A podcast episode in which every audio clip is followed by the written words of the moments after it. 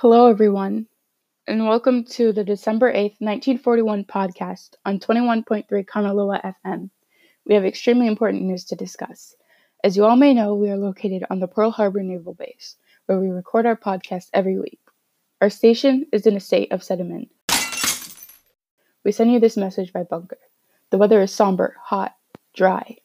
The, the clouds gloom, and air has never felt so dry here in Hawaii. Ash lays upon the rubble that came from the events of last night. Today's podcast is an urgent message as we discuss to you all the American entry into war. Just yesterday, we were bombed by our neighbors in a European war we tried so desperately to remain neutral in. After World War I, America has pushed to stay out of war, and FDR has been aiding us out of the hard hitting depression that has blanketed this nation for nearly two decades. By today, Roosevelt has requested receive and declare war against Japan, but we are sure and worried that World War does not end here.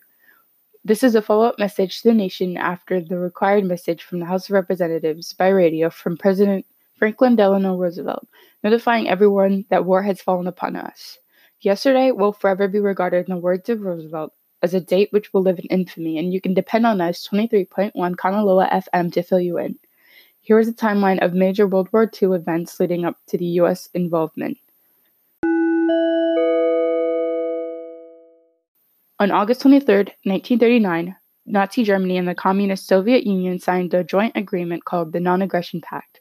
This was assurance that Germany would not declare war on the Soviet Union and the Soviet Union likewise to Germany. A month later, Germany invaded Poland, which resulted in the U.S. trade partners Britain and France to declare war on Germany. As you may know, we were neutral and determined to stay in our isolationist ways. However, some skeptics may believe that we weren't so dedicated to this idea.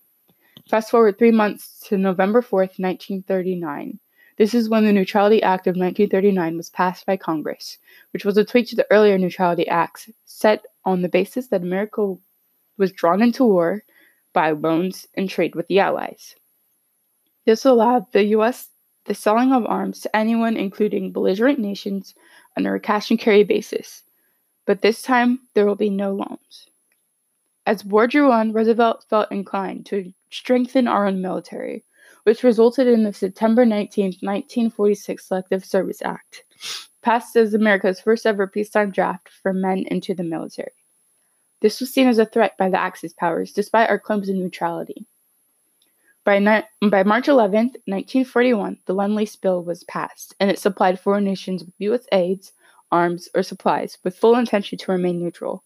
However, it leans slightly toward the Allies. Later on the year, it is extended to Soviet Union on the date of November 16th. Now, with a heavy heart, we are led up to the fateful day of December 7th, 1941, our very own Pearl Harbor naval base was bombed by Japan in an attempt to expand their Pacific Island territories. It was to rid the U.S. of our naval fleet in order to achieve successful island conquest without interference. And today, December 8th, 1941, just this morning, the US and Britain has declared war on Japan. All this being said, how does President Franklin Delano Roosevelt feel about this pivotal event? Well, these events were all in Roosevelt's defense to a growing nation. For even from 1937, FDR warned America about the dangers of German, Italian, and Japanese regimes, but he never came close to forsaking our isolationist policy. His respect, his respect to those that were lost in our day of infamy sparked a fire in him. He felt directly threatened. This threat was greater than the danger posed by the Zimmerman note. This is serious, and Roosevelt is serious, as he expressed in his 10 minute speech to the House. Roosevelt is leading us into a strong direction, and as Americans, we must prove ourselves that our very own four freedoms are what we fight for. Roosevelt's ambitions and work by the New Deal will not go in vain, and like we fought the war against oppression, we shall fight the war against totalitarian regimes. In order to successfully attain a world of the Atlantic Charter in the name of Roosevelt, we will join the Allies and fight. Fight for freedom of speech and expression. Fight for freedom of religion. Fight for the freedom from want and the freedom from fear.